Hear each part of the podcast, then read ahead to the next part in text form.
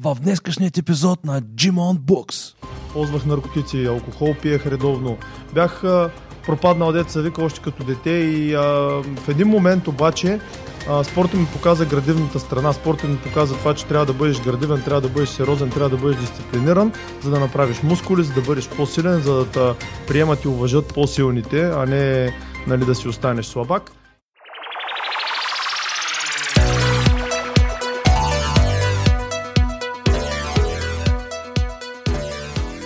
Здравейте, приятели! Аз съм Ицо Трошев. Добре дошли в нашото фитнес подкаст шоу Gym on Books. Gym on Books съществува благодарение на фитнес център Fit City Gym град Бургас. Местенцето, където ние тренираме за да бъдем по-силни. Днес в студиото ми гостува Димо Бенев, бодибилдър, пауърлифтър, ултрамаратонец, фитнес треньор, добър приятел с огромно сърце, на който винаги човек може да разчита. В днескашният епизод с Димо ще си говорим за това как спорта е спасил неговия живот, за израстването му като универсален атлет, за каузите, зад които Димо застава и се бори, за новите предизвикателства и проекти, над които Димо усилено работи днес. Останете с нас до края на шоуто и ви гарантирам, че то ще бъде много интересно. Започваме! Димак, добре е дошъл, добре е дошъл в нашето студио. Изключително съм радостен, че приема моята покана и днес си мой гост. Благодаря. Добре заварил и така, не просто ще приема твоята покана, ми я приемам с най-голямо удоволствие. Аз тази зала още преди да дойда в нея, чувствам едва ли не като свой дом. Ам, още преди време, когато, когато ме покани да направим семинар тук, бях толкова щастлив, само бях я виждал на снимки, на клипчета, и, но вече знаех, че това е точно мой тип место, защото нали, следях всичко, което правите.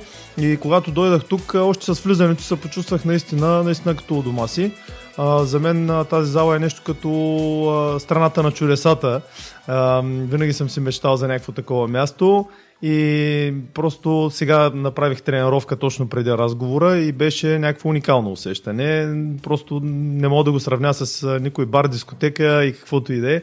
Това е, това е моят тип место. Благодаря ти. Вчера се видяхме, така малко полудувахме с тебе, бяхме на, на плащ, на море, направихме си така една хубава баня. Какво ще кажеш, как, как се почувства? Ами, отлично се почувствах. А, така, много хубав а, сезон бяхме избрали. Все пак а, 23 януари е доста доб... декември. 23 декември е доста добра дата за плаш. А, аз по принцип се старая да ходя на плащ целогодишно винаги, когато имам възможност да дойда до Бургас да, да се изкъпя.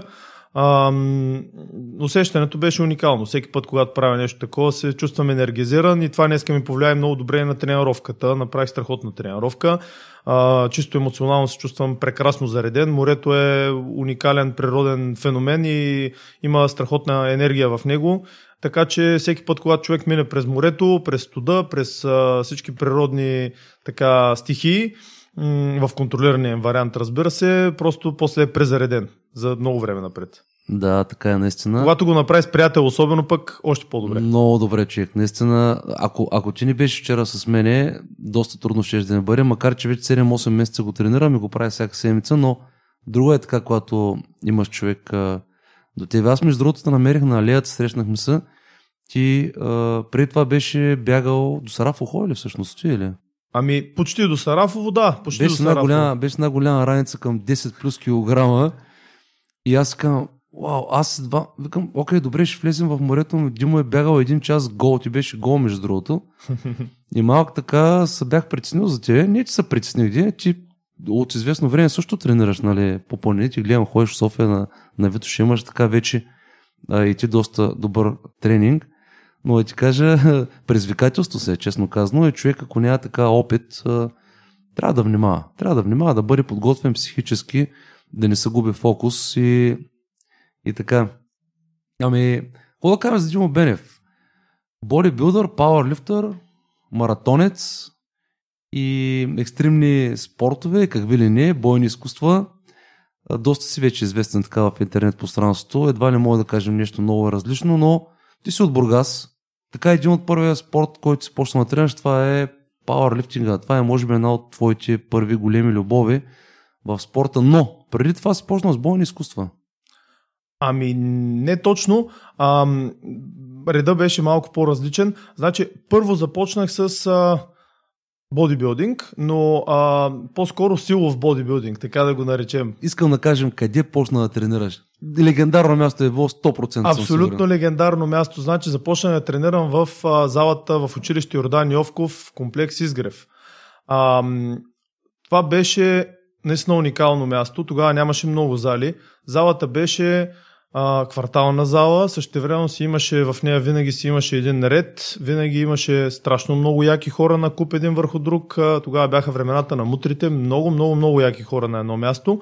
И а, ние, дечицата там, а, си мерим мускулите, деца вика помежду си и как го правим с кой ще дигне повече от лежанка и е такива неща, така че реално аз тогава съм тренирал пауърлифтинг без дори да знам, че тренирам пауърлифтинг, но същевременно целта ни беше и да направим мускули.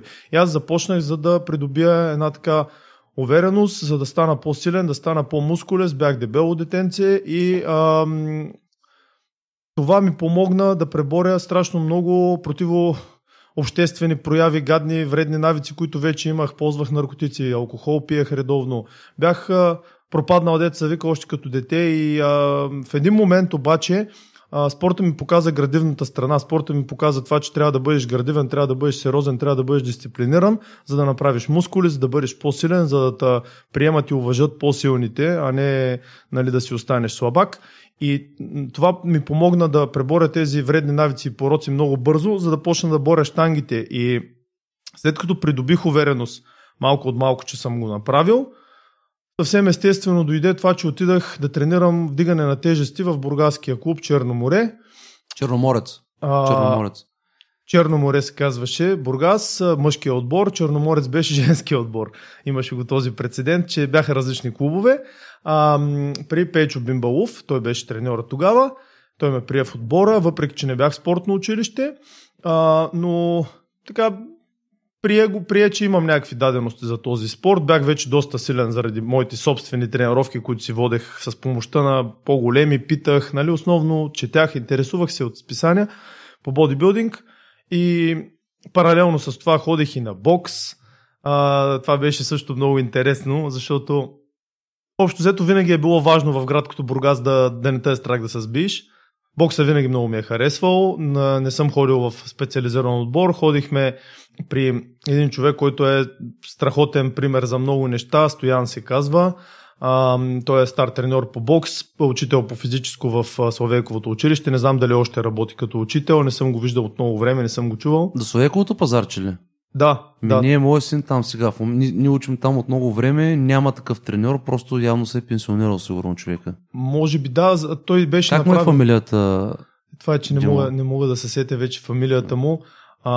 Та той беше направил една домашна зала в един голям гараж. Имаше огромен гараж в тези улички там, между трета поликлиника и Славейковото училище, Славейковото пазарче. И тя си беше зала по бокс, но просто за по-малък брой хора. И правихме страхотни тренировки там.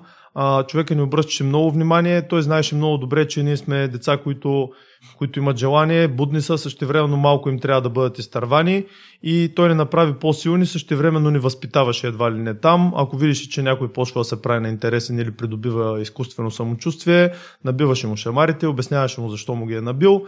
И, и така. И де факто ние се научихме по някакъв начин да защитаваме, да се бием, да сме по-уверени, а в същото време а, не, не станахме баш малумници. И, и средата беше много здрава, защото този човек, освен че беше страхотна форма, той моржуваше, той се къпеше целогодишно, точно това, което си говорим. Значи той всеки божи ден се къпеше в морето, всеки божи ден. И това, което исках да ти кажа, че е точно тия малки места, човек, точно е тия малки местенца, на които сме попадали преди толкова много години, независимо, че няма модерни оборудвания и примерно някакви такива дизайнерски изпълнения, колко, голяма, колко голямо влияние са оказвали те на нас, точно е тия примитивни условия, нали, в, в, които сме, в които сме тренирали нали, преди толкова години. И уникално е това чувство, уникално е това време е било и как а, ние също сме тренирали в мази, имахме малка зала. Фу, мен, това направо беше храм, както ти усещаш кой е храм и се усетил по-нататък, нали, кой е храм, но да тренираш в една маза 10 квадрата години наред а, и това да ти е направо огромно, огромно нещо, огромно нещо. И наистина и на мен така ми е помогнало да, да не правим глупости, да... Аз съм малко по-голям тия, ние живеехме едно време в малко по-друго време, малко по-спокойно, нямаше ги мутрите. По-трудничко беше така да, да, нали, да направиш някои била, а доста по-така строги бяха нещата. Нямахме а, такова влияние на, на наркотици, на алкохол, чак толкова. Достатъчно беше така да, да се тренираме, да бъдем запалени, да, това, това така беше достатъчно да надържа на страна а, така от глупостите, но уникални места и уникална история, човек, която се заслужава да се каже и да се даде, да се кредит на тези хора, които са направили тия местенца, защото те са същи като нас, човек. Те са същи като нас, те са го обичали много това нещо, което са правили и те не са го правили за пари. Нито един от тия хора не са го правили, не е, не е правил това, което е правил за пари. А, да, значи в тази насока точно Стоян, бати Стоян, си спомням а, какви бяха нещата при него. Бяха ни казали за него, бяха ни казали, че води тренировки, от колко часа води тренировки, къде се намира залата. И ние отидахме с един приятел, запознахме се и го питахме. Така и така, нали, господине, ще можете ли нали, да ни тренирате, ще ни приемете ли във вашата група, а, колко ще ни струва. При което той каза, нали, колко ще ми струва, ще ви струва, нали, ще говорим, това е най-лесното. Защо искате да го правите това нещо? разпитана така доста подробно какво искаме да правим, защо искаме, какво искаме да научим, защо искаме да го научим, колко пъти ще може да идваме седмично, защо, нали, защо толкова пъти ще идваме и така, така, така, така, какво друго тренираме, как го тренираме.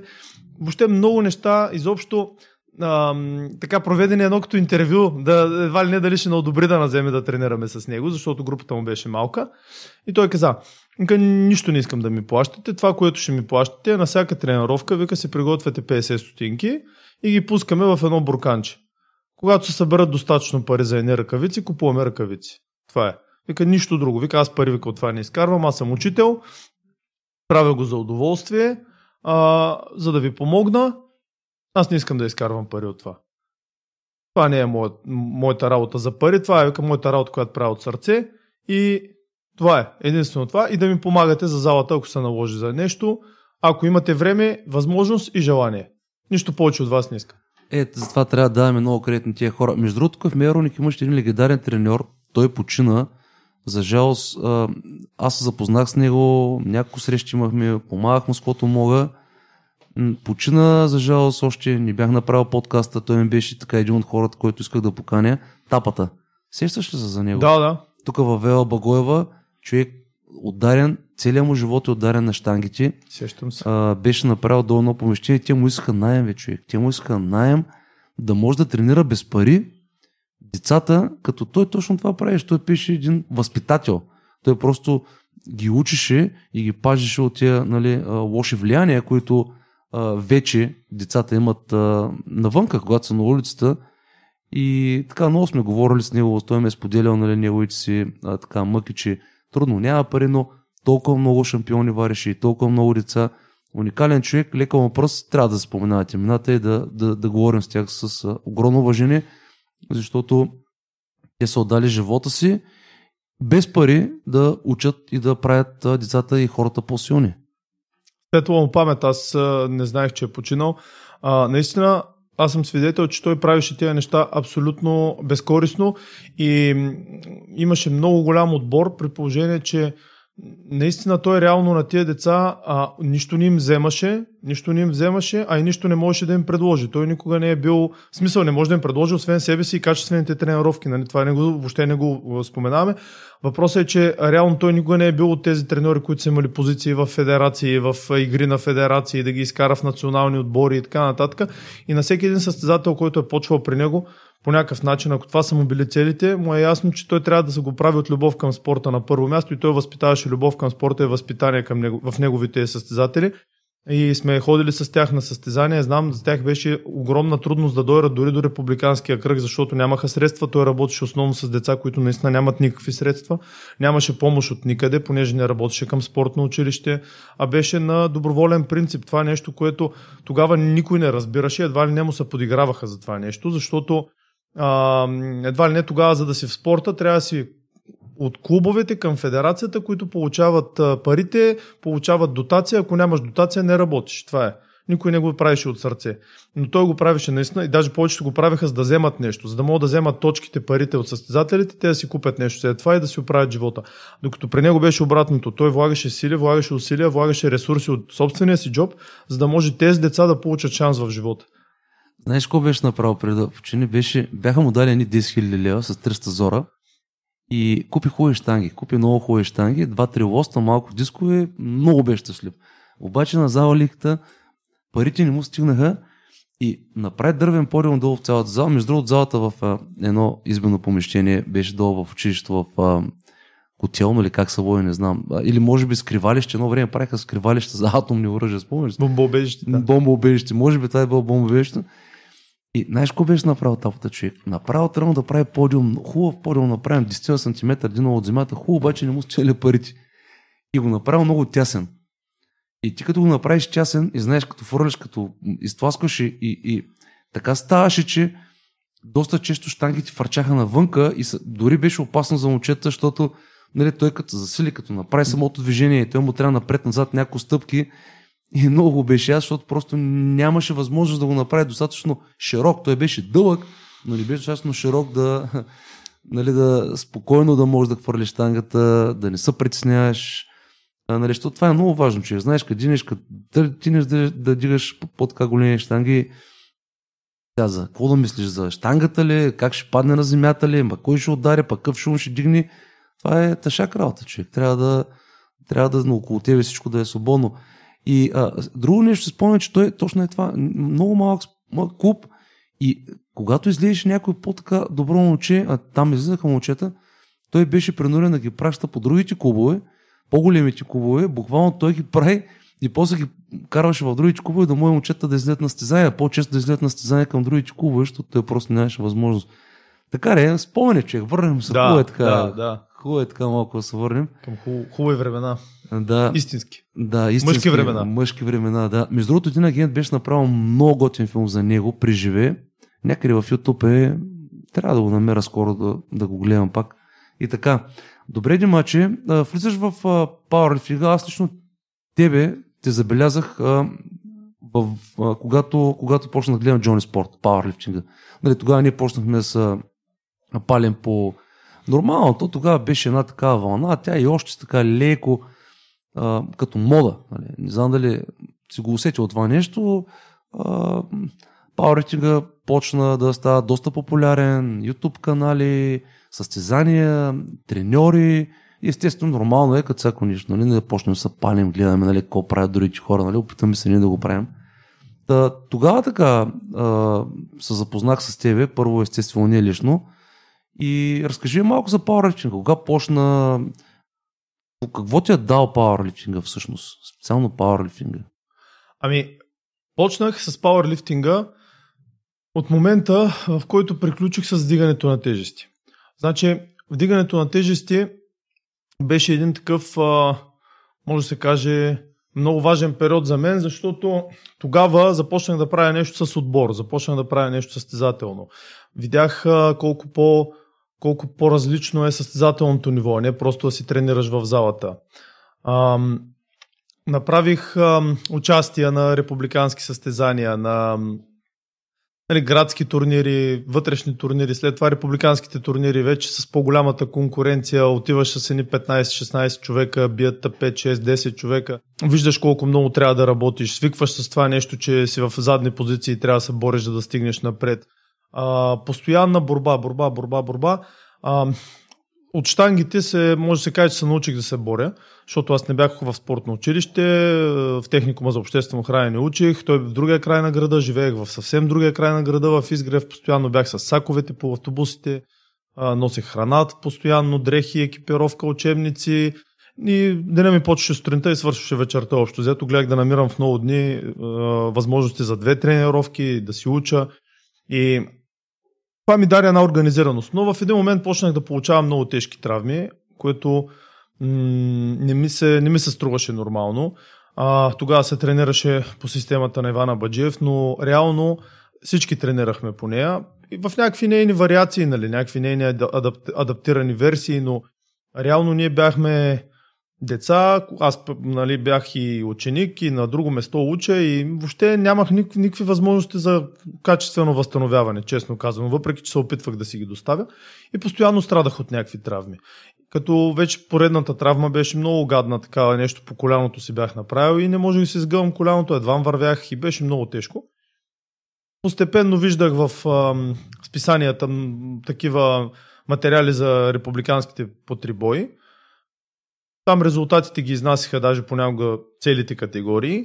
И аз виждах, че мога да направя някакво прилично класиране, ако почна да се занимавам с трибой. Просто реших си го вътрешно, че искам да се занимавам с това нещо. Харесваха ми снимките на някакви хора с огромни штанги на гърба си, в ръцете си, тягите. Аз почнах да тренирам штанги, нали, една идея малко по-късно. Бях една идея по-дървен, защото бях започнал с бодибилдинг и самите техники на движенията не ми се отдаваха много. Нали, и реших, че трибоя, трибоя по-би бил моя силов спорт. Обаче, за съжаление, почти нямаше трибойци. В Бургас даже изобщо.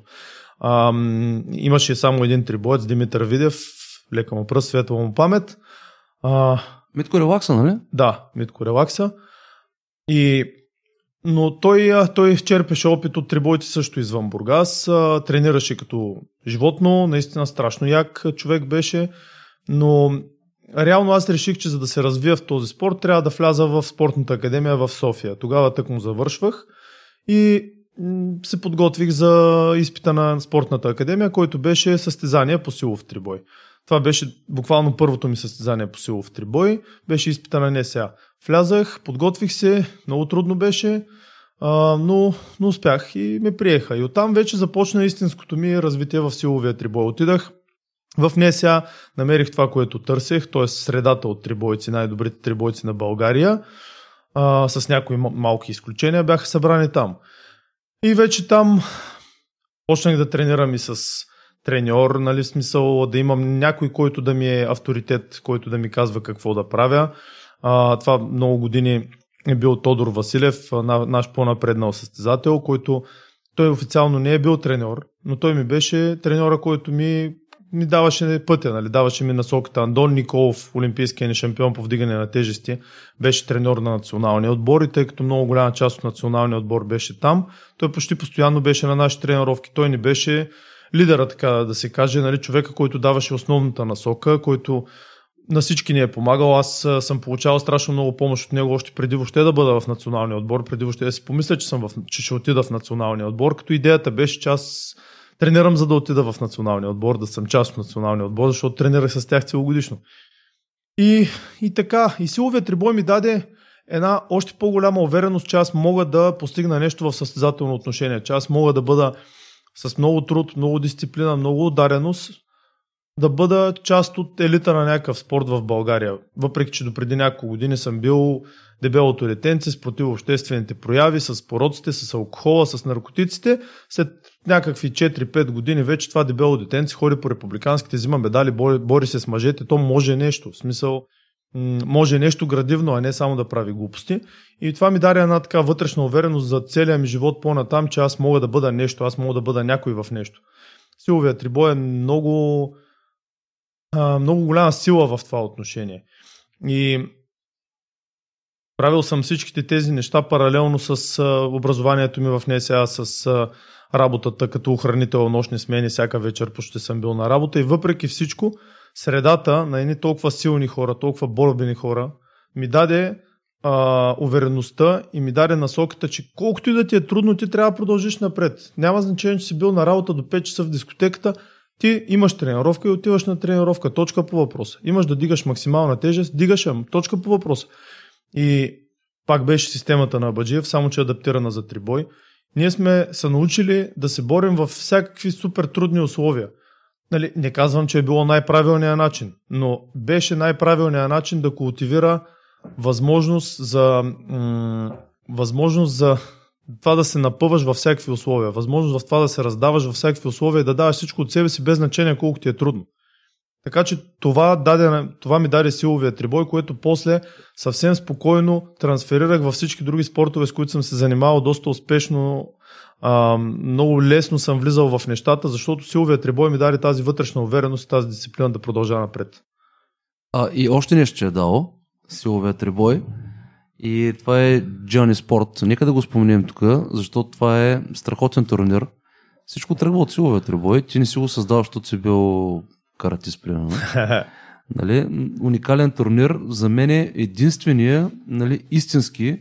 Републиканските, да, окей, добре, проверка официално на, а, на, на цифри, но аз нищо не знам за републиканското, без да, нали, там има хора, там има усилия, подготвя състезания и така нататък, но до тук.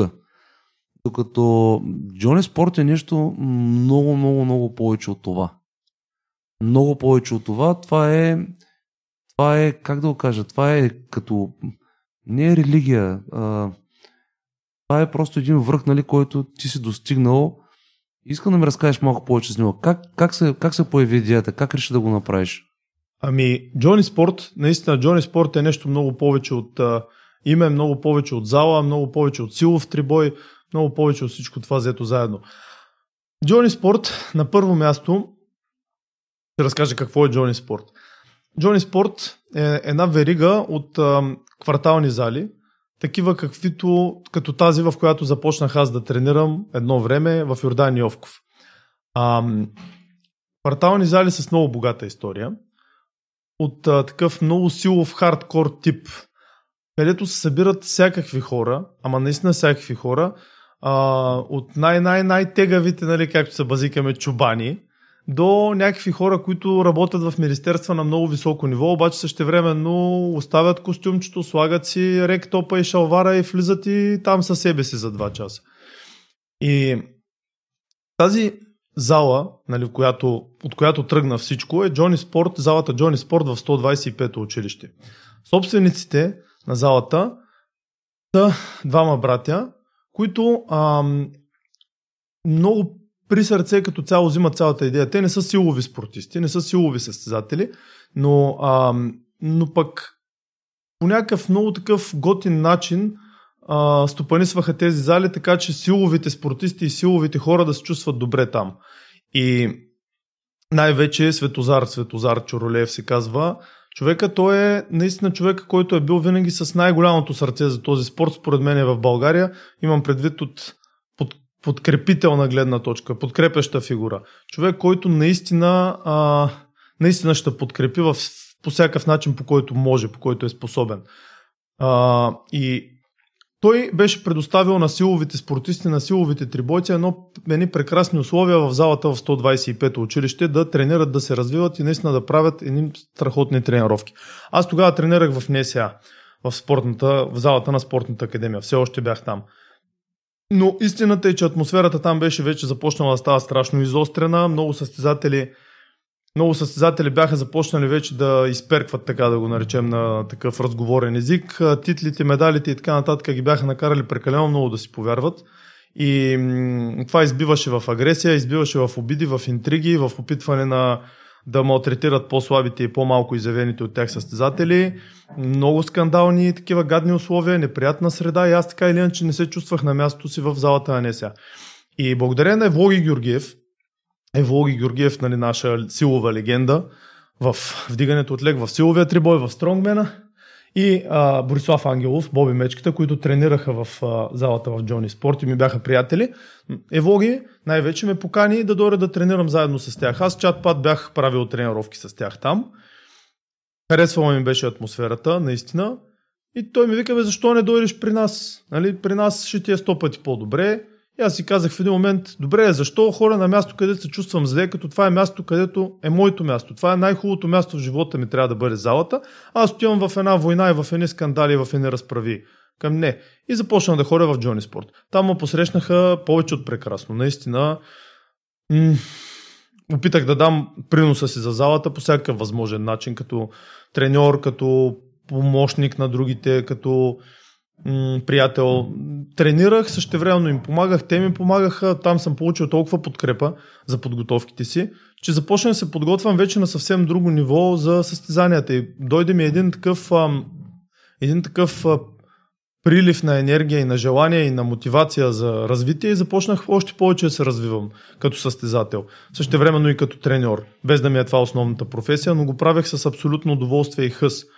И съвсем закономерно в един момент дойде турнира, той дойде поради това, че аз имах една така, един такъв вътрешен порив за градене на нещо, но не само аз да дигам, не само нали, да помогна на някои в тренировките, ами изпитвах една така бун, бунтарщина за това, което се случва в спорта. Защото според мен в българския трибой не се случваха нещата както трябва. Тогава бяхме влязли в един, бяхме започнали да влизаме като спорт в един опадък. Преди това имахме много силни години на голям прилив, където държавата даваше пари за нашия спорт, имахме позиции в министерствата, имаше лагери в България за силов трибой, имаше турнири международни, които се организираха и спорта имаше някакъв при, а, приръст, но той беше по-скоро изкуствен, заради това, че се наливаха едни пари, които идваха от някъде си.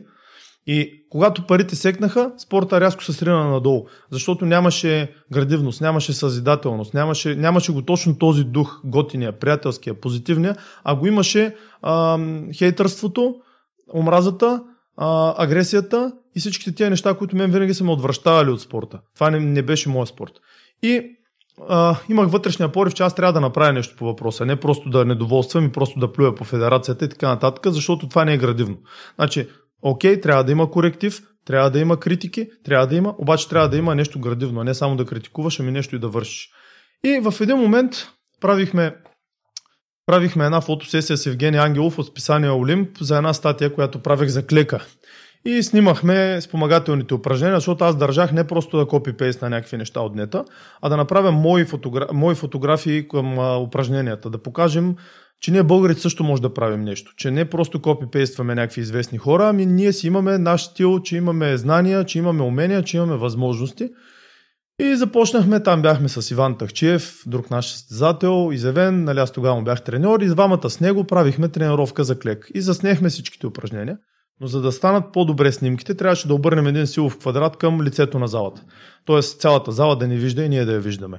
Залата беше препълнена, беше прайм тайм, такъв час в сорта на 7 часа вечерта да го сложим и всички в един момент, като натрупахме там ни тежести за полуклек, мисля, че 400 или 420 кила даже слагахме, и цялата зала гледаше, спря и почна да гледа. И аз само седя и викам, аз съм като на състезание.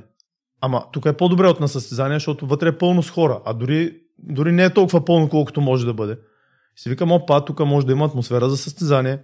А покрай нас, понеже ние бяхме наистина много запалени, тренирахме наистина с някакъв а, страхотен ентусиазъм и другите трениращи в Джони Спорт всички клякаха, дърпаха, бутаха всички, без значение дали тренират за плажа, дали са 60 кила или 100 кила или така, те го, ги правиха тия движения. Те бяха едва ли не три бойци. И аз в един момент се осъзнах, че ние в тази зала имаме едни 23 бойца поне. И си викам, добре, защо да не им направя вътрешен турнир? Защо тия хора да не ги запалят да се измерят силите, примерно? И викам, ще ги питам, ако изявят желание, най-малкото нещо е да го организираме, да го обявим и да го направим. И Попитах ги, те пък само това и чакаха, защото те искаха да тренират трибой, искаха да, да вдигат дори на състезание, обаче републиканските с нищо не можеха да ги изкушат. Те идваха с нас по състезания да ни подкрепят и се чудеха защо няма публика, защо примерно те са единствените 5 човека, заедно с още 5 човека роднини, които гледат такива неща. Защото нивото винаги в България е било доста високо. Ние имаме доста високо ниво. И хората клякат по 400 кила и ги гледат 5 човека. И, и те винаги нашите приятели са недоумявали и никога не им е идвал вътрешния порив да прескочат на ниво републиканско и те викат ми то при нас залата е по-весело, за какво да идвам тук. И в един момент, като чуха за състезание в залата, о, да, да, да, да, да, всеки, като почнаха да се надъхват, те почнаха от следващия ден подготовка без да знаят нито кога е състезанието, нито дали ще го има. И оттам вече го подехме с още няколко приятели, нали, пак с Евлоги, с Боби, с Иван Тахчеев, нали, които бяхме трибойците в залата – и аз реших, викам, добре, дай да за майтапа да сложим една касичка. В касичката всеки ще пуска някакви пари, колкото прецени до състезанието, така ще съберем награден фонд, който ще им го раздадем и така да почерпят. После ще го изпием и ще го изедем, нали, това е ясно. Защото всички бяхме като едно голямо семейство. И оттам пък Светло са избазика, нали, собственика на залата. Викам, какво ще съберете, вика, нищо няма да съберете, вика, де, а, а, какво ще, нищо няма да съберете, нали. Значи, тъй като нищо няма да съберете, каквото съберете, аз ще го отвоя. И го правим награден фонд. Нали, е, така го направи точно за майтапа, за да може да ги надъха да пускат още, за да може той да, да го отвои и да стане вече наистина нещо. Нали, по-сериозно. И тя пък като се надъха, вика, о, щом светло ще отвоява, айде още 2 лева, айде още 5 лева, айде още 10 лева. И те си станаха пари в един момент. И обаче, тогава интернет беше почнал да набира вече инерция, нали, вече все по-голяма. И някакви хора от някъде чули, разбрали, в някакви форуми почнало да се пише, че ще има състезания. Имаше огромен глад за такива турнири. И почнаха да ми пишат. Здравей, Димо, може ли да участвам на вашия турнир? Аз го бях обявил за вътрешен, за залите Джони Спорт, нали, за да може хората да си направят кефа, да не дойде някой състезател и да им развали партито, деца вика. Нали, това ми беше идеята. Любителско. В следващия момент обаче почват някакви хора от тук, от там, от тук, от там.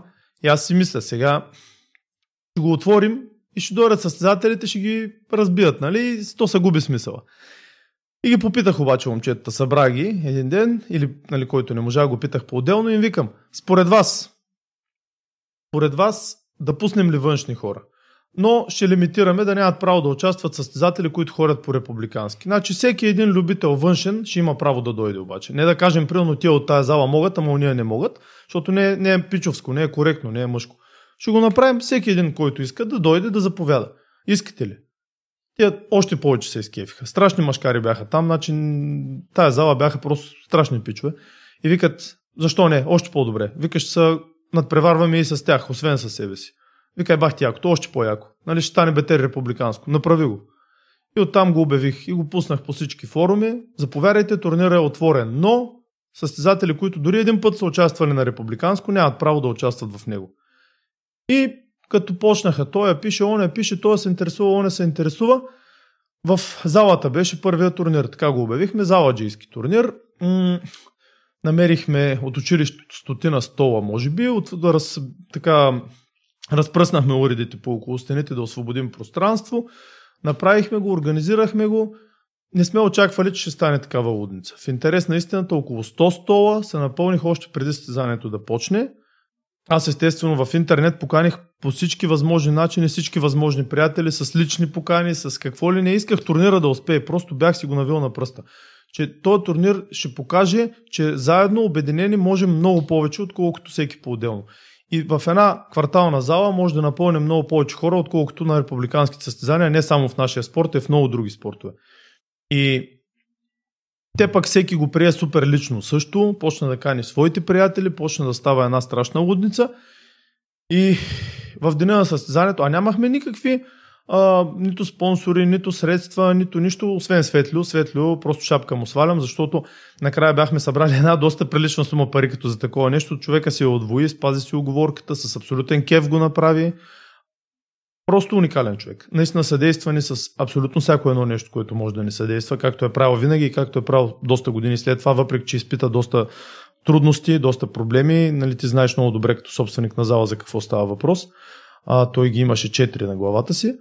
И, и така, и турнира беше нещо уникално. Аз спомням, отидах още преди да часове преди да започне, имаше около 34 човека чакаха пред залата от други градове.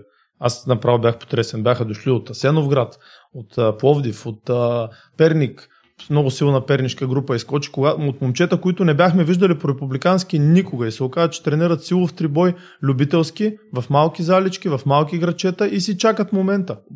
Имат си регионални някакви турнири, които имат традиция, но те си остават в тях и не искат да стъпат по републикански и така нататък, защото никой с нищо не ги е предразположил. Просто, просто не виждат местото си там. И в един момент те дойдаха на нашия турнир и се почувстваха уникално. И оттам вече и до ден днешен, примерно, пернишката група е супер силна.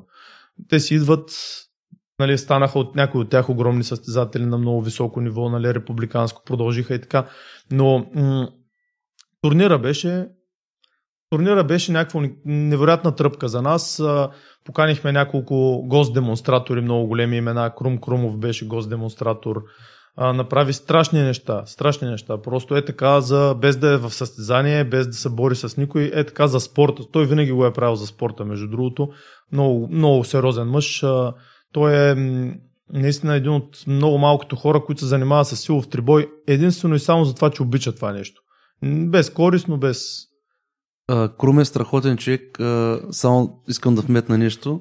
Знаеш ли аз как научих за него? Бяхме почнали вече да правим powerlifting тук при нас. И Бошката, Боже Ботя знаеш го, знаеш. Да, да. да. И един ден Бошката ми вика, а ти, вика, знаеш ли, вика Крум? А пък аз Крум, покрай Молчил, преди много, много години, той се занимава там, той бачка при него се занимава с добавки. И аз през години съм работил с Молчил, нали, Power and Beauty. И по едно време ще вика, а вие тук хубаво дигате штанги, ма вика, ти познаваш ли го, вика? Ти знаеш, познаваш ли го Крум? Викам, как да ли го познавам? Аз съм се обаждал, вземал съм стока от него през години. Ми ти знаеш ли, че той е а, вдигач, е пауърлифтър? Викам, Крум ли, човек? Как ще... Ти въобще не го знам, разбираш? А, а, Крум, вика е ветеран. Леле, като почнах да, да го гледам Крум, колко, какво животно и ние го поканихме. Той беше съдя, прие. Страшно съм благодарен на нашето състезание. Легенда, човек. Абсолютно легенда. Значи, с нетърпение чакам пак да го срещна. А, наистина от хората, които заедно с евлогите спомена, не го познавам лично, но през годините огромни, огромни състезатели. И ако тези състезатели в днешно време бяха това, което са били и имало този интернет, да се показва така толкова много, нали, както другите създатели имат възможност да тренират по-добри условия, те с нищо няма да се различават с световния елит човек. Абсолютно с нищо. А, да, те по принцип не се различават. Значи, а, Крум, Крум е сигурно най-скромният пауърлифтър в света. Абсолютно скромен. А, Голяма скромност. Крум Крум по принципи в момента е в световния елит в неговата възрастова група. Той не е излизал от него. При положение, че тренира абсолютно основно за удоволствие. Значи той, той просто е такъв, а, вече ние сме си говорили с него, от време на време му идва му идва така желанието да си го мери с другите, но той, той това не го движи. Разбираш, той си е човек, който обича спорта, обича да го прави за удоволствие, обича да го прави, защото това го кара да се чувства жив и щастлив но не, не държи непременно да отиде да вземе някаква титла или медал. А той е на ниво, на ниво световен елит на възрастовата си група за ветерани. Но просто м- вече не е на тая вълна изцяло състезателната. От време на време го прави, показва, че е много елит и до там. Евлоги също, Евлоги по същия начин. От време на време напомня за себе си, взима някакъв медал или титла на голямо състезание и пак се отделя. То му се роди дъщеричка тук наскоро и нали, сега основно е фокусиран в това, нали, да, да е най-добрият татко на света. Той е наистина много, много ударен на всяко нещо, което прави с обич и с удоволствие и сега там според мен ще насочи повече усилия. Но тези хора са наистина уникални и в последващ етап наистина може би щяха са много, много по-големи звезди, но те никога не са го и търсили в интерес на истината. Те са го правили от любов към спорта.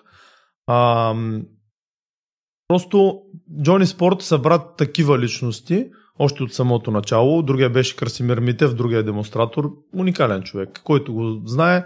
Просто душата, душата на компанията винаги. Краси слона, царя на купона. Та той, той бутна една голяма лежанка, дойде специално за това. И стана нещо уникално. Клиповете почнаха да заливат нета от едно квартално турнирче, което беше събрало Значи вътре имаше в залата, по мои изчисления, имаше поне 300 човека, ако не е повече. Тя е малка, тя не е голяма. Вътре нямаше къде игла да падне, ако хвърлиш. Местата, 100 места бяха заети още един час преди да почне състезанието, 100 стола бяха заети. И вътре всичко беше един върху друг хора, хора, хора, хора, хора. Нямаше откъде да минеш. Аз а, също време го правихме на тотално гол ентусиазъм. Аз едновременно бях и диджей, и секретар, и водещ, и всичко. И, и си мислех, че ще смогна на това нещо. Успях да смогна, но направо са, ми се разказа играта. С един микрофон от Skype се случваше това нещо към компютъра. От компютъра пускам и музиката, и микрофона на Skype, и върви програмата, която нали, върви състезанието по нея. И в един момент на 10-та минута на 10-та минута някакъв толкова удар, всичко крашна и спря и програмата, спря и музиката, спря и всичко. Изгубиха се опитите до сега. Сидим и се гледаме. И сега какво правим? А състезанието върви. Състезанието върви и хората са... Пфф, 70 участника, а на републиканско в уния години удряхме антирекорди от сорта на 30 участника на цялото републиканско. А ние бяхме на три категории, на три категории 70 участника. Любителски турнир. И публика, да не говорим, колкото сигурно не е имало за републиканските от 10 години, нали. И те гледаме така и викам, няма начин, нали, ще го оправим. И веднага вади се една тетрадка, ти колко дигна, ти колко да, аз така, онака написахме резултатите, оттам чакаме компютъра да се оправи, викам, извиквам следващия опит да не изтиват състезателите. Преминахме го и този момент и, и продължихме напред. Просто м- това, когато човек се бори цял живот, такива неща не могат да го сбъркат. Даже напротив, нахъсват го още повече и го правят по-организиран. Нас не направиха по-единни. Както разбира се, случи следващата година. Защото следващата година вече видяхме, че примерно залата не е малка и трябва да го направим в по-голяма зала. Обаче още нямахме мисленето, че, че може да вземем още по-голяма зала и това, което можехме да направим и решихме да направим, е да вземем физкултурния салон на училището, където ни е залата. Най-добре щяхме да се справим и с логистиката, с пренасенето, нали, да съберем повечето хора в пространството. Mm-hmm. И, и Имахме оговорка, че всичко ще стане. Имахме обещание за салона на училището. Обаче, обаче а, в последния момент, около няма и 10 дни преди състезанието, училището казаха, ами не може. Не може. А ние сме поканили хората, сложили сме датата, всичко и те ни казват, не може. Не ви даваме това, защото ще щупите настилката. От общината не дават. Ние даваме, но те не дават. Защото те го отремонтираха и казват не проправихме пътека до общината, от общината казват не, от училището не дават, ни не може да дават. Между другото, имало, имало е някой там, който е разбирал от пауърлифтинг и е знаел, че ще чупите пода. Е, да, да, да, да, да, да, да. И, това е истината. И, и не направиха всъщност най-голямата услуга. Значи истината е, че аз тогава бях обезумял от яд, псувах всичко живо, а, псувах а, правителството, псувах не знам си кой, псувах ги всичките, обаче те не направиха най-огромната услуга, която можеха да не направят. Защото ние намерихме едно много по-адекватно място за провеждане. Светло го намери, а, читалище Младост. Мястото, където се провежда и до ден днешен, просто то си лепна директно това место, защото а, мястото е мястото е точно за, за целта. То си е като театър, има си седящите места, също време може да добавиш още, за да дигнеш капацитета. Имаш си около стотина седящи, може да добавиш още стотина. А, има си местото, отделното помещение, където да се загрява в а, предверията там на читалището отстрани. Има си отделно туалетна, има си отделни помещения, такива сервизни. Има си место, където да сложиш а, като барче за храна, за да разположиш. В последствие почнахме да разполагаме малко експо на фирми за хранителни добавки, за някакви неща, нали, които искат да се включат като рекламодатели. Тоест стана си като един абсолютно истински турнир с място, където се съберат хората пред самата зала, с атмосферата нали, на фойето, на пауърлифтерите, които си чакат дигането, за да си починат, докато пиват кафе и си говорят и си анализират какво се случва. И нали, с сцената, която стои на малко по-високо ниво от публиката, с а, всички, всички, всички дребни неща, които правят едно нещо да има още по-голяма атмосфера. Същевременно залата не е, не е прекалено голяма, за да се изгуби атмосферата, а напротив, значи има как да събере публиката, има малко повечето пространство, а в същото време тази публика стои много близо до състезателя, състезателя усеща нейната сила, тя усеща силата на състезателя и става един такъв обмен на енергия между състезателите и публиката, който е уникален по рода си. Значи за мен това винаги е било най-голямата сила в състезанията на пауърлифтинг, по пауърлифтинг, че в такъв тип турнири, в такъв тип а, формати, нали, състезателите близо до публиката, публиката близо до състезателя, надъхването, усеща се енергията, усеща се емоцията, едва ли не подушваш амоняка, подушваш магнезия и виждаш усилието в очите на човека. И за мен това е силата на нашия спорт. И просто от, първата, от първото а, провеждане на нашия турнир там, знаех, че това е местото наистина стана страхотно и вече 9 години, сега ще е 10-та, 2019, ще е 10 Тази година, да, ще ти кажа, до година правите 10-то издание. Мен винаги това ме е кефело, точно тази атмосфера и, и, и, и това, че успяхте да съберете толкова много яки момчета и толкова точно е такива момчета, както ти много правилно ги определи, които са търсили момента, в който нали, тренирали са по малки залички и в един момент са намерили нали, тяхното, а, тяхното място, тяхното време за изява Уникално човек, уникално поздравяването наистина страхотно, страхотно нещо е. И дано така да продължава, дано да намираш смисъл и от тук нататък за в бъдеще да продължаваш да го правиш това нещо и да го усъвършенстваш. Винаги може да става по-добре, винаги може да става по-добре и с помощта на приятели, с идеи, да стискам палци, нали, това да продължава за, за напред. Уникално е. Какво се случва обаче по-нататък, ти влизаш в бодибилдинга, т.е. връщаш се в бодибилдинг. Между другото, едно време тренирал ли си в а, Атланта? О, разбира се. Имаш там време, нали? Разбира се, значи в Атланта беше един много важен период за мен. Точно когато влязах в пауърлифтинга, а, го направих през Атлант. Отказах се от штангите. Нали, Релакса, релакса там беше почнал да тренира. Релакса беше там. Той беше, нали, бодибилдинг и той също. След това почна много сериозно натисна пауърлифтинга. И след това някъде тогава са се запознали, са познавате преди това и тогава Да, релакса беше от а, изгрев. Значи релакса и в. Йовков е тренирал също. Между другото, аз го знам още от залата в Йордан Йовков, където той, но той ходеше вече в Атланта, но идваше и в Йордан Йовков. И още тогава беше страшно силен. А, м, в Атланта беше култовата зала, може би най-култовата зала в България. Ако го кажа, няма да сгреша и Няма да няма да обидя други зали няма. защото тази зала беше нещо уникално. Аз все още, а, все още не мога да повярвам какво се случваше в тази зала, но за мен там беше меката просто. Наистина това, което хората го виждат по а, старите филми за Gold's Gym, за World's Gym, затова нещо такова беше направил Георги Николов мечката в Атлант. Светла му памет на него, защото не е между нас. Но залата беше широка, огромна, просторна, нали, зала за спортна гимнастика, която е преквалифицирана в фитнес зала. А, имаше тепих, имаше боксова круша, имаше място за бокс, имаше 5 или 6 лежанки, имаше няколко места за клек, имаше много олимпийски дискове, много олимпийски лостове, правени дъмбели, ама най-хардкор правените дъмбели на света, но имаше дъмбели до 65 кила, ако не се лъжа, даже и 70 ки майче имаше. Нямаше прозорци зимата. А, значи да, огромни, огромни прозорци, които бяха изпочупени на поразия и това зимата правеше така, че лоста като хванеш да залепнеш и тренирахме с ръкавици и шапки и а, дъха, ти излиза на пара и ако не си облечен, тренирахме по ръкавици, шапки, якета и а, така, не, мо- не можеш си помислиш да се облечеш, защото беше зверски студ, направо вкученя, и в тези условия тренирахме, но там тренираха елит на България в страхотно много спортове. Значи имаше всякакви хора. А, Бургаската школа по културизъм беше на невероятно ниво. Имаше такива хора, просто нереално, нереално подготвени културисти.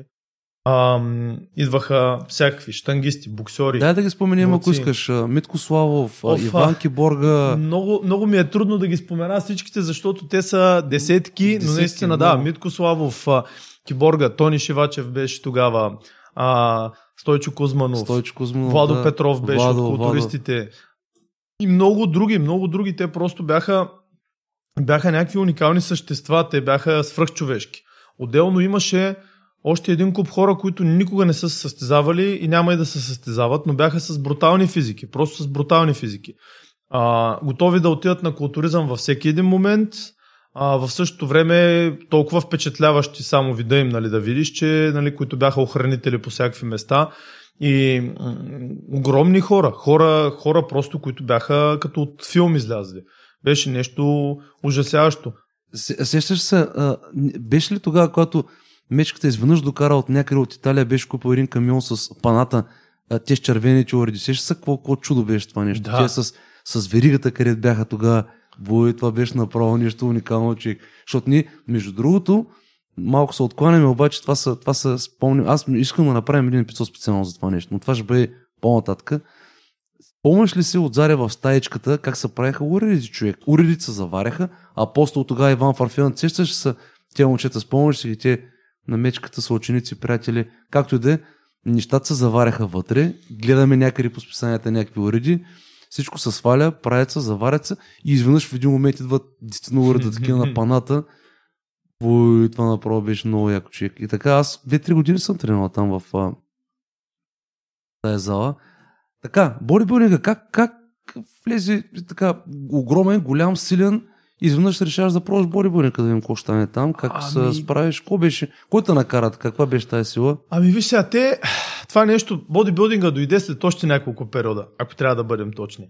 Значи, пауърлифтинга, пауърлифтинга беше много дълъг период за мен и много отдаден, много специализиран бях в него и го правех наистина с цялото си сърце. Живота ми беше пауърлифтинг. Но в един момент просто усетих ти ме попита в е, така предварително, като си говорихме нали, за лимита, дали съм усетил лимита в трибоя. А, усетих лимита на емоцията си, лимита, емоционалния си лимит към силовия трибой. Тоест, не исках да съм специализиран само строго в него, ами вътрешния порив а, постоянно ме тормозеше, така да го наречем, да бъда и по-енергичен, да бъда по-експлозивен, по-бърз, по-издържлив, да ходя в планината, да, да правя всичките тия неща, които сам се спирах да не ги правя, защото исках абсолютно всичката си енергия да я вкарам в клек, лек и тяга. И но това ми пречеше, това ме затормозяваше. Има ли сте такъв период, само извинявай, ще прекъсвам, има ли сте този период, в който си бил пауърлифтер, точно за този период, в който си ми говориш, преди да пробваш другите неща, в един момент, който се нарежда от другите атлети, ще кажа моят опит, в който кажа, а, той е лек, културисти. Те са културисти един път не могат да дигнат как трябва штангата, или пък, примерно тя бягат само гледайки в сахилови. Има ли си го този момент? В смисъл, има ли си момент, който а, толкова си бил даден на пауърлифтинга, че примерно другите спортове са били просто шак работа? Значи, всички сме го имали, всички сме го имали. Ако някой каже, че не го е имал, значи е абсолютен лицемер. Всички сме го имали, но истината е, че аз винаги, а, винаги съм отдавал необходимото уважение на хората от другите спортове и затова мисля, че затова имам толкова много приятели от другите спортове и толкова много хора от другите спортове ме уважават. Да, и аз също съм го имал и наистина не са а, въобще гордия с този мой период. Но после, когато влезеш в другите спортове, малко по-навътре, ти срещаш други уникални, уникални хора, които са абсолютно по същия начин толкова силни, колкото ти си бил в пауърлифтинга, разбираш ли? И те също не са различат, те са дори а, ментално и физически и, и, и мега уникални хора, които са страхотни и в един момент кажеш, вау, гледай какви хора е какви спортове, какви работи. Аз дори не мога да си помисля да направя това, което те правят. Разбираш, но дори години трябва да стигнеш до да тренираш, нали, да, докато достигнеш до, до, до нивото, където са, нали, до което са достигнали. Така че трябва, трябва всеки един спорт да се уважава. Трябва да уважаваме хората, които буквално животите им минават в а, изучаването на, на дарени спортове, на техники и така нататък. Заслужават тия хора адмирация, човек. Така е, така е. Значи, а, точно, точно това нещо, аз почнах да се уча на него още от, а, от годините в Атлант. Защото в Атлант ние тренирахме наравно с хора от другите спортове. Тренирахме наравно с боксери, с а, борци, с кикбоксери, с гимнастици дори. С хора, които ти виждаш, че той не е по-малко твърд от тебе, даже е много по-твърд на моменти. И аз още тогава доста стабилно бях слязал на земята. Не съм в една така зала много лесно мога да слезеш на земята, защото ако не слезеш на земята ще те приземят. Мога да е с шамар, мога да е с шут, мога да е с диск в главата. Нали, много бързо те приземяват. И това е големия плюс на Бургас и на Бургас от тези години и на зали като Атлант, че дори по силовия начин слизаш на земята, ако си позволиш да летиш малко повече, отколкото трябва. И още тогава се научих да уважавам хората от другите спортове. Но направих така, че, направих така, че аз да бъда достоен за уважение. И след това това ми, ми помогна страшно лесно да се интегрирам в други спортове. А, в един момент вече трибоя почна да ми натежава, да го правя само него и почнах да си ходя и на допълнителни спортни активности, от сорта пак на бокс, на кикбокс, на такива неща. Почнах да леко по леко да разтичвам малко пак. И в един момент се прехвърлих основно на бойни спортове, комбинирани с кондиционни тренировки. Имах така, така известен период, в който едва ли не исках да опозная всички по така бойни спортове в отделните раздели. Почнах да ходя на бразилско джуджицу, почнах да, да правя тренировки по борба отделно от бразилското джуджицу, почнах да ходя на бокс и на кикбокс. В един момент стана нещо като ММА подготовка, без да, да си го признавам. И дори се готвих за състезание по граплинг, бях се подготвил за него и се контузих в последния момент и не участвах и осъзнах, че това не е моето нещо, защото отивайки на състезателния принцип, аз почвам да бягам пак от това, за което го правя всъщност. А, а това, което го правя всъщност, за което го правя всъщност всичкото това нещо, в един момент аз си го признах и пред себе си, е достигането на така наречената калокагатия. Калокагатия е името на един древен гръцки идеал, древните гърци, а, наричат калокагатия съвкупността от а, най-висше развитие, висше развитие на а, всички качества човешки.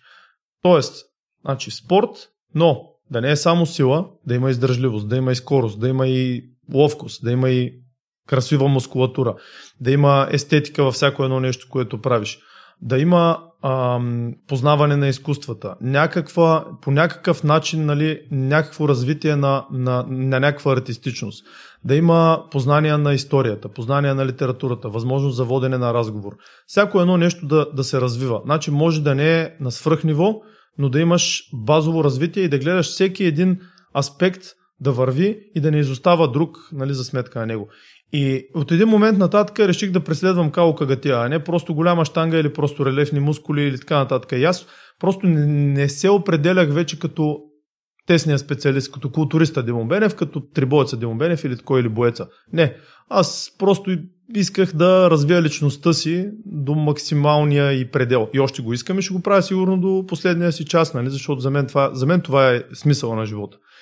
И се прехвърлих към бойни спортове, след което към, към по-дългите планински преходи. Минах в ултрамаратонските бягания, защото те ми дараха възможност за по-малко време да направя по-голям преход, да видя повече неща. След това, това по-малко време стана повече време и повече територия. Тоест исках да мога, примерно, за един ден да не преходя 20 км, ами да мога за един ден да преходя 50 км, за да видя, примерно, една много по-голяма а, област, да я опозная. И същевременно имах една така, като в главата си, една празнота за картата на България дори за картата на България. Де факто аз знаех няколко града, в които съм ходил и по средата тъмно. Исках това тъмно да го няма. Исках да няма тъмно в картата на България. И почнах да правя следното нещо. Имам свободно време. Усещам, че няма какво друго по-градивно да направя в момента. Паля колата, взех си GPS туристически и отивам и една област 50 км, примерно, е прехождам днес. Взимам си храната, взимам си нещата и вече намалявам още малко празнотата в картата на България. Тя не е толкова голяма, така че реално можеш много лесно да я запълниш. И с, всяко, с всяко едно такова действие чувствах, че отивам по-напред към това, което искам. А същевременно това, което искам, отиваше още по-напред и то. И така в един момент цялостно се движиш напред. И следващия момент, след всичките тези неща, след всичките тези неща си казах, добре бе, Тръгнал си да си изпълняваш някакви детски мечти, изпълнил си някакви от тях, обаче коя ти беше най-съкровената детска мечта? Нали, като си бил дебел, като си бил комплексиран по тая тема и така. Да си релефен, да имам едно тяло, което да кажат нали, повечето хора, вау, нали, какво става. И как можеше да го направя това нещо? Културизъм, Културизъм. Изглеждаше супер налудничево, аз точно се занимавам с културизъм, защото нали, стереотипите, гена, нали, ти не мога да изчистиш, нали, то, тая, то е релеф, знаеш как се прави, не знам си какво си, не знам си какво си, нали, с нормалните неща, а, когато хората знаят, че не могат да направят нещо, да те разобедят и ти да не можеш да го направиш, за да не вземе по случайно да го направиш и да ги доеде. И изпровървяха са маса народ да ме разобеждават, да не го пробвам дори и така нататък. Но важното е, че важните за мен хора ме подкрепиха и ми казаха, ти ще го направиш, ако има някой, който мога го направи, това си ти. Ти си направил толкова много, ще го направиш и това.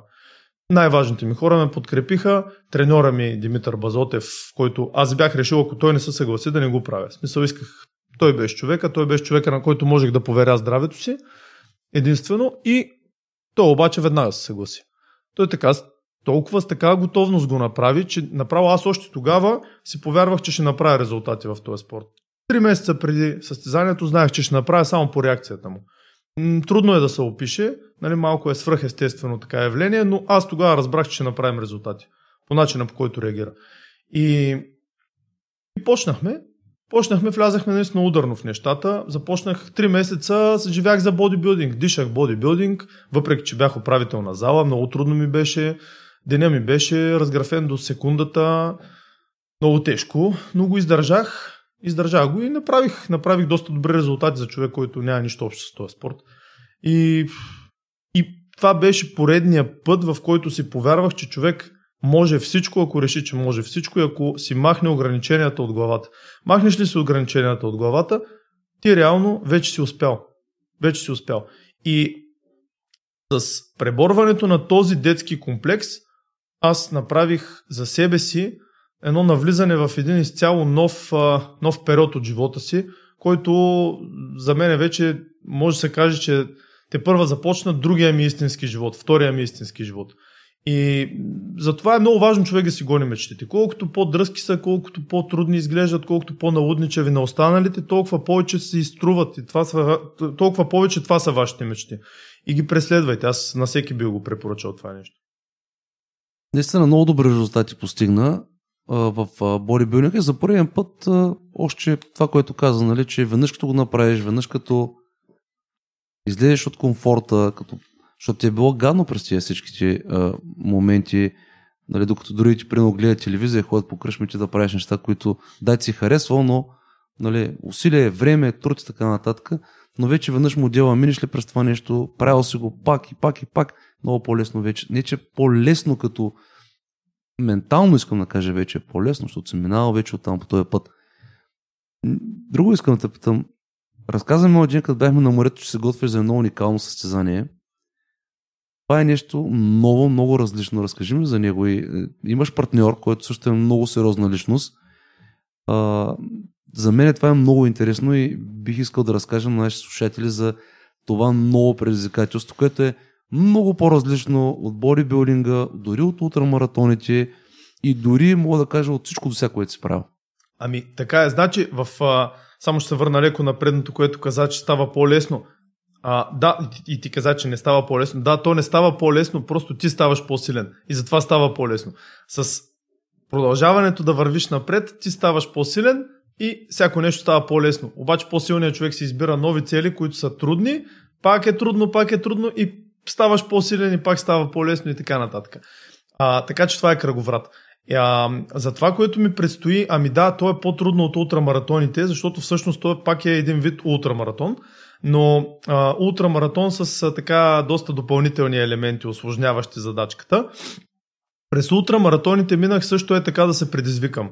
А, те дойдаха в най-различни моменти. Правил съм ултрамаратони на различно тегло. Наистина беше уникално преживяване за мен.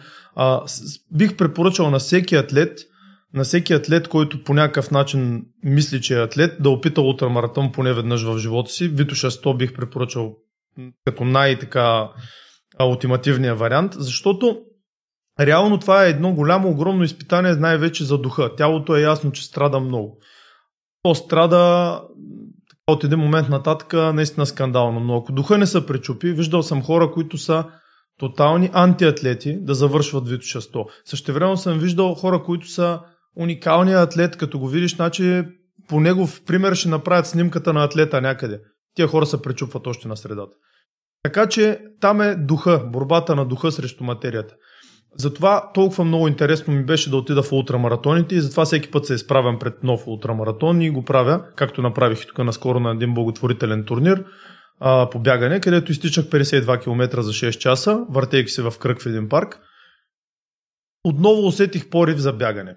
Намерих такъв мой начин да се справя с излишното тегло и в момента нямам никакво излишно тегло. Около 6% мазнини съм, при положение, че съм супер функционален, най-функционалната форма в живота ми.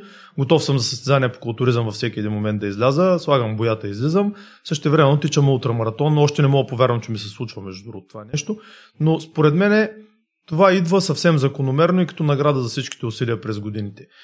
И това ми помага да мога да приема всякакви предизвикателства, каквото ще бъде и това, което ми предстои на 27 януари във Варна, в района на Варна. Казва се Брутус. Това е за трета поредна година се организира, може и да греша, може и да е четвърта, не знам, но това е ултрамаратон, който в себе си съдържа допълнителни подзадачи, които са на определени километри от трасето. И примерно има носене на 2 10 литрови туби вода за 2-3 км, да речем. Има м- препятствия от сорта на пълнене на, пълнене на чувал с пръст, с малки, малки лопатки, дано да не е много замръзнала почвата, че ще стане много трудно пълненето.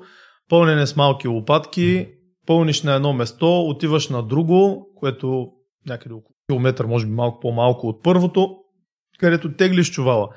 Значи, за да продължиш напред, чувала трябва да е 60 кг. Обаче, ако е под 60, могат да пуснат с наказателни точки, но не трябва да е наказателно време те начисляват, но не трябва да е под 50, защото ако е под 50, връщат пак на същото разстояние, пълниш го и пак се връщаш и си добавяш и усилия и дистанция към дистанцията и време. Така че е доста трудна задачка. Има на моменти скално катерене, има стрелба с лък, логически задачи, които трябва да решиш докато тичаш. Има състезание по ориентиране, което е в рамките на състезанието с топографска карта и компас трябва да намериш точки. А, и цялото това има изненадваща задача, която не знаем още каква е, ще я видим на терен. Цялото това нещо го правиш вързан за партньора си с двуметрово въже, което нямаш право да разделяш, нямаш право да използваш мобилен телефон, нямаш право да използваш помощ от приятели, няма подкрепителни пунктове, няма вода, подкрепителни пунктове дори за вода по трасето. Каквото си носиш, каквото мога да използваш, ако имаш река, пиеш от реката и така нататък. И на, за капак на всичкото това нещо има и група преследвачи, които ги пускат след известно време. След тебе те не правят задачи, не носят вода, не стрелят с лък. Те трябва само да хванат. И ако те хванат, изгаряш от състезанието. Та, голям купон се очертава да бъде това нещо. Наистина не съм правил нещо толкова трудно до сега. Самата идея малко ме плаши.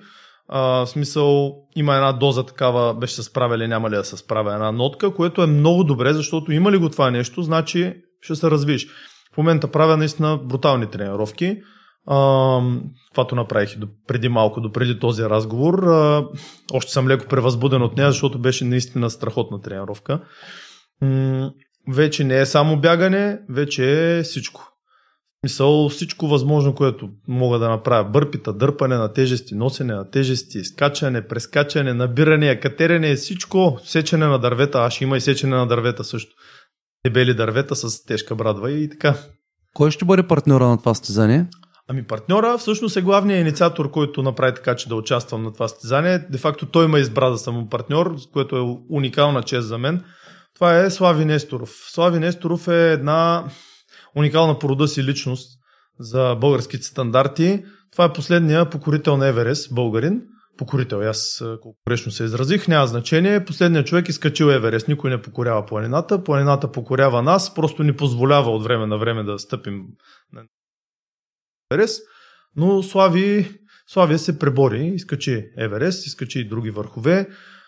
Направи това нещо ам, като резултат на доста дълги години тренировки от всякакво естество. Той е републикански шампион по бокс в тежка категория. И отделно от това нещо, а, той е супер успешен в а, областта, в която работи. А, на много високо ниво работи в а, една от най-гигантските фармацевтични компании в света. Световна компания, нали, уникална личност. Ако трябва да има някой, който да определим с израза Као Кагатия, това е Слави той просто наистина постига всичките тези сами по себе си уникални постижения, гонейки Као Кагатията. Това е човек, с който мога да говориш по всяка една тема, съвсем свободно. Човек, който винаги ще надгради на всяка една тема, дори да си говорите за най-елементарното нещо на света, ще научиш нещо. Човек, който ще те накара да, да разсъждаваш извън картинката, ще накара да погледнеш извън на матрицата изобщо и ще ти даде много нови сили. Един разговор с него може да ти помогне да направиш неща в тренировките и в живота ти, които просто не си си помислял. Така че аз съм много голям оптимист за нашия екип и отиваме там за победа. Знаеш ли, човек среща такива хора, той трябва да го оценява, ти го оценяваш, той, той среща такива хора в живота си, когато е готов да ги срещне. Това е, това е така, така се случват нещата и той се е появил в един момент, в който ти си бил готов да го срещнеш, но не просто е така, аз съм готов. Ти си прекалено много усилия си положил и труд, за да стигнеш до този етап, в който ти да почнеш да срещаш такива хора и да са в живота си, да се запознаеш, да почнеш да комуникираш и те да са тези, които да правят по-добър и по-успял човек. Но това всичко, аз затова а, по някой път, а, не че се ядосвам, аз така вече доста добре съм трениран, но когато видя някой ментор, когато видя някой човек на 25 години треньор, който е ментор и прави менторски програми, малко ми става така забавно, защото на 25 години човек колко е живял, той може да бъде много умен, може да е постигнал страшно много неща, но има едно време, което ти трябва да изживееш, чисто просто трябва да го изживееш. Трябва да, да, да минеш през много неща, за да почнеш да, да станеш ментор, за да мога да кажеш аз съм ментор, за да почнеш да срещнеш ментори, от които да се учиш и да продължаваш да продължаваш, но това са естествени процеси, които не, не се случват в човека, ако той самия не положи усилия, много труд и, и, и в правилната посока. Нали? Затова много се радвам, човек, че наистина се срещнал такива хора. Пожелавам много голям успех на това стезание. Ще разказваш след това. Може би ще срещнем още един път. А, някой път, когато идваш пак в Бургас, ще, ще говорим. Ще разказваш как е минало това стезание. А, треньор в момента, каква част от а, времето, че в момента е, е, е, ти отнема това, тая професия, въобще правиш ли, а, работиш като персонален треньор, като малки групи, мисля, че го правиш това нещо в момента. Ами, треньорството, треньорството не отнема нито една част от живота ми, защото то е живота ми. Истината е, че Истината е, че аз съм треньор от момента, в който се събудя до момента, в който заспа и след като заспа пак се новом треньорство. А, това е нещото, което, което работя без да получавам пари за него, още от, може да се каже, от няколко месеца след като влязах в залата като дете. Винаги а, съм помагал на други съученици, на приятели, които те първа влизат. Така ставало естествено. Когато съм знаел нещо, никога не съм го пазил за себе си. Винаги съм помагал на някой друго приятел, че винаги съм казвал на някой в залата да му помогна. Винаги винаги съм тренирал заедно с още 3-4 човека, на които съм помагал и се развивали. Това съм го правил по абсолютно естествен път си е идвало. Аз го споменах и в един друг подкаст, който наскоро говорихме, че като ученик ни водиха в от часа на класния, класния ми ръководител Нейко Решовски в техникума за обществено хранене. Много му благодаря. Това е една от тези светли личности, които са формирали характера ми по уникален начин. А, преподавател по литература, но всъщност преподавател по живот. Та, той ни закара в центъра за ам, по труда, бюрото по труда, където имаше някакви компютърни програми, където въвеждаш данни за себе си, интереси, нещо като психотест и ти излиза каква професия а, би могъл да упражняваш. На мен ми излезе треньор, учител. Още тогава.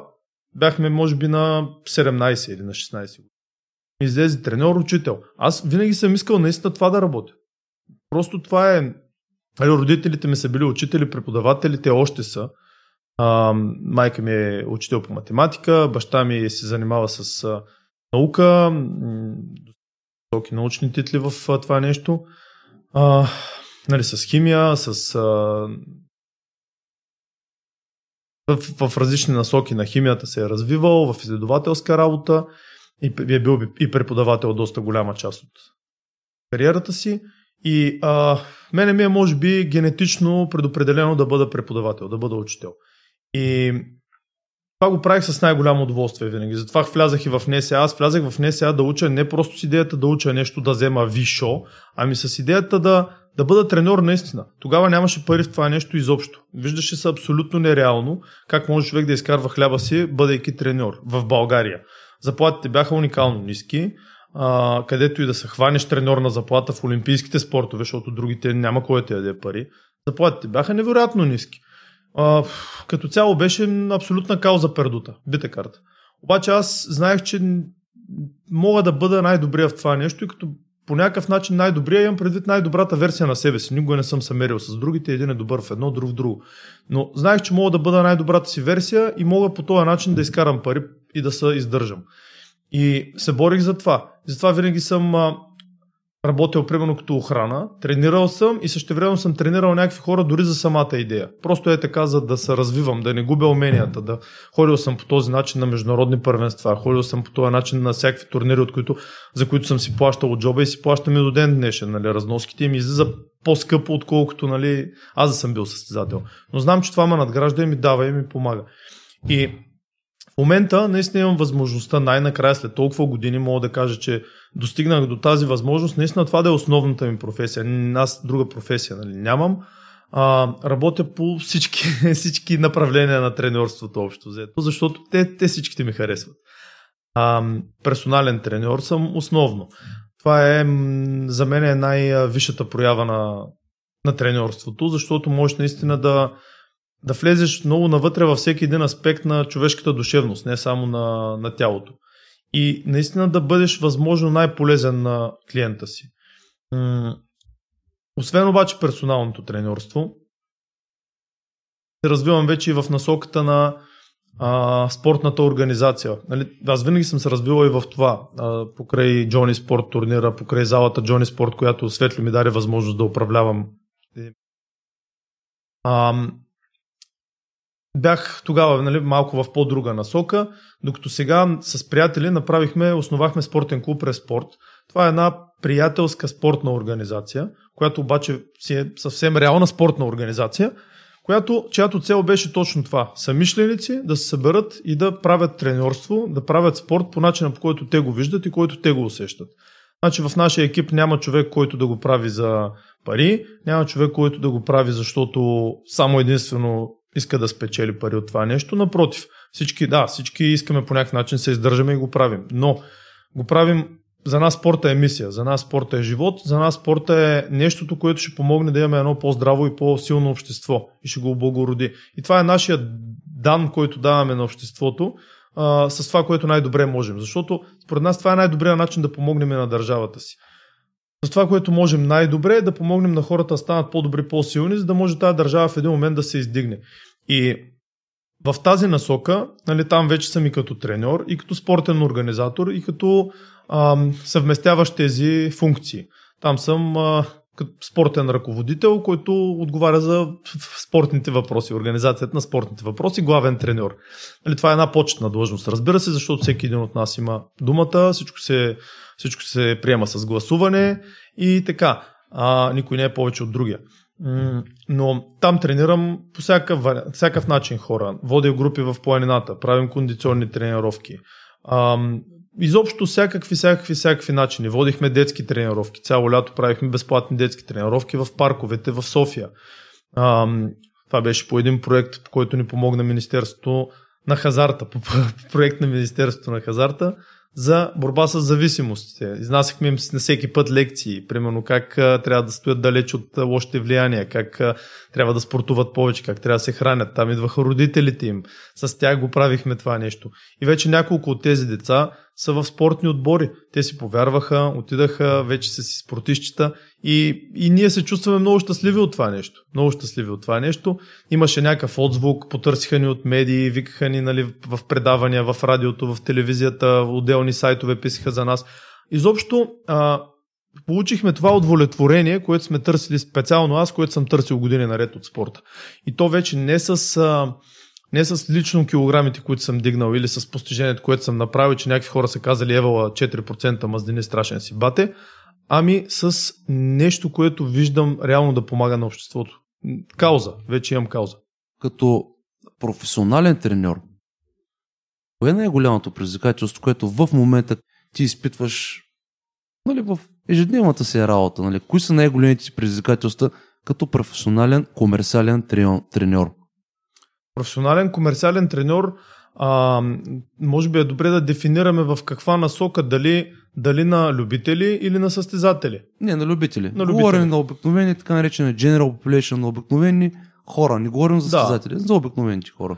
Ами най-голямото предизвикателство, което изпитвам като, като професионален треньор на любители е на първо място на първо място държава си остана учител. Ам, аз искам да ги науча нещо. Не искам да те да изпълняват а, сляпо моите указания и а, да бъдат зависими от мен. През цялото време се опитвам това да бъде един двустранен процес на обучение. И тези хора, аз не само да им снеса информацията трябва да ядеш толкова грама от това, толкова грама от това и да направиш тия серии, ами напротив, тези хора да ги направя абсолютно независими от мен, в един момент те да могат да продължат и самички, а, да, да знаят защо ядат 200 грама протеин, защо ядат а, този ориз вместо другото и защо това е хубаво да стане начин на живота, не да го възприемат като едно отежнение. Тоест те сами да могат да го направят. В следващия момент те сами да могат да си изчислят калории. В следващия момент те сами да знаят с коя храна, с коя да я заменят, защото аз няма да мога да си дигна телефона, примерно, или няма съм в България. Те просто да могат да бъдат самостоятелни, да могат да бъдат съзнателни и да, да стане един начин на живот, спорта и здравословното да стане част от живота им.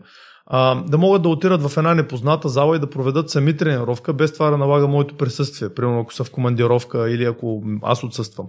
И просто да формирам, да формирам в тях едни двигателни навици, едни хранителни навици, една любов към спорта и спортния начин на живот, за да ги направя по някакъв начин и тях посланници на това нещо. А, а не просто да им взема парите и просто да свърша някаква работа, да направим снимките преди след и да се изтупам в градите, аз съм великият треньор. И на първо място, винаги и единствено да им запазя здравето. На първо место за мен е здравето. Няма резултати, които да могат да, а, да просто да, да оправдаят съсипване на здравето. Абсолютно съм против това нещо. Има ли случаи, когато имаш клиент, който идва, плаща се, разбира се, но виждаш, че не се отнася сериозно към а, процеса и те пата тормози, защото ти не можеш да се вършиш както трябва работата и примерно да го, да го откажеш, да, не, да откажеш да работиш с него. Имало е, разбира се. А, значи на първо место как, как започвам аз да работя с клиент. Това е, м- говоря за персонален, който и да е, какъвто и да е. А, първостепенно, нали, че свързваме се по някакъв начин. С телефон ли е, с фейсбук ли е, има вече всевъзможни начини. Но това за мен е само първия контакт. Накратко, какво иска да постигне, с какво време разполага. След което, насрочваме се задължително една жива среща. Задължително. В удобно и за двамата време, за да може разговор, ако ще да стане и 2 часа. Аз нямам никакъв проблем с това. Ако имам време, ако ми е в графика, никакъв проблем. Сядаме с този човек и вече виждам как, как говори, виждам как гледа, виждам всеки жест на тялото, изобщо езика на тялото. Задавам си моите въпроси, правя си разпита, защото за мен е много важно наистина да знам този човек каква му е мотивацията. Как е, ако е в някакво състояние, как се е докарал до него, защо се е докарал до него. Склонен ли е наистина да, да слуша, склонен ли е да изпълни нещо, склонен ли е да се развива, склонен ли е да бъде точен, да бъде коректен. Дори най-малкото по това, как ще си спази оговорката за срещата ни за този разговор, аз почвам да си вадя вече изводи за него. И сядаме и говорим. И вече при този разговор, аз съм имал доста случаи, в които съм отказвал клиенти, точно заради този разговор. Просто виждаш, че няма стане. Да, работа. просто виждам, че това не е клиента, с който бих работил. Аз им казвам, значи няма нищо лошо в това нещо, просто аз по този начин няма да изпълнявам тези цели. Няма да бъда част от това нещо. Не съм съгласен с тези цели и с тези изисквания и с тези срокове, защото това, което искате вие, е нещо, което се прави цял живот. Нещо, което може да ви отнеме 10 години, а вие го искате за 2 месеца. Това няма как да стане. Значи, ако сте съгласни да се учите, да се надграждате, да сте здрави, да сте силни и да не бързаме, работя с вас. Ако не сте съгласни, не работим. Не съм съгласен, примерно, дефинираме. Не съм съгласен да използваме стероиди, да речем. Аз съм против това нещо.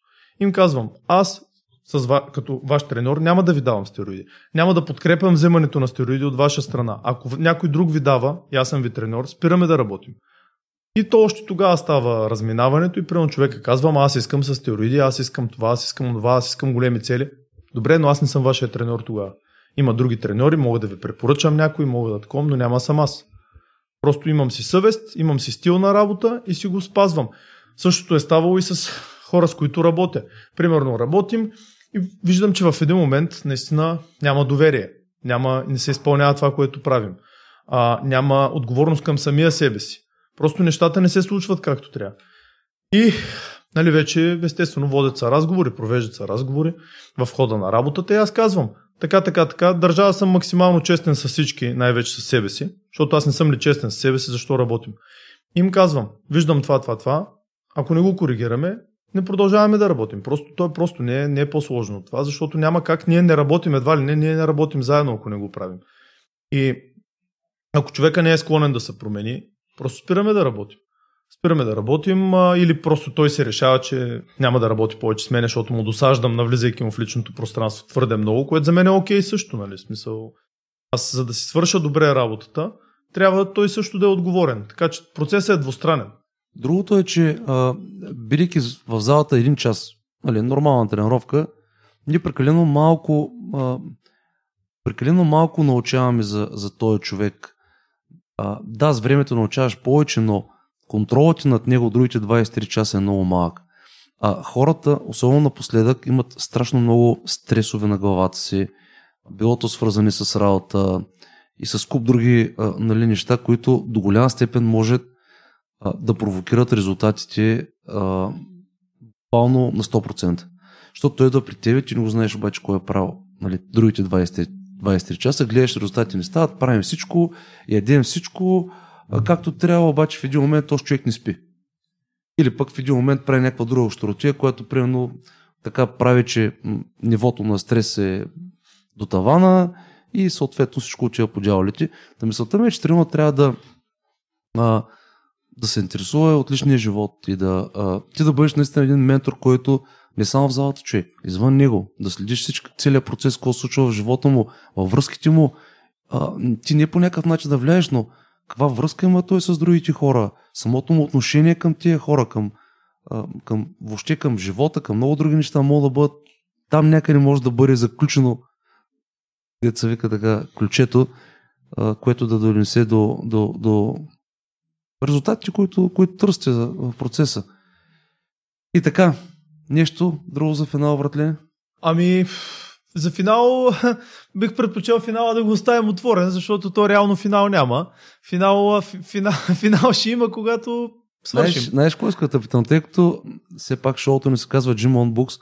Това е една, така, една моя идея, която все още развивам, но съществото на тази идея още не съм я обявил официално, но така или иначе подкаста не се казва Jim on Books. Тоест, а, две думи, които свързват а, моите хобита, а и предполагам и твоите, нали, тренирането и четенето.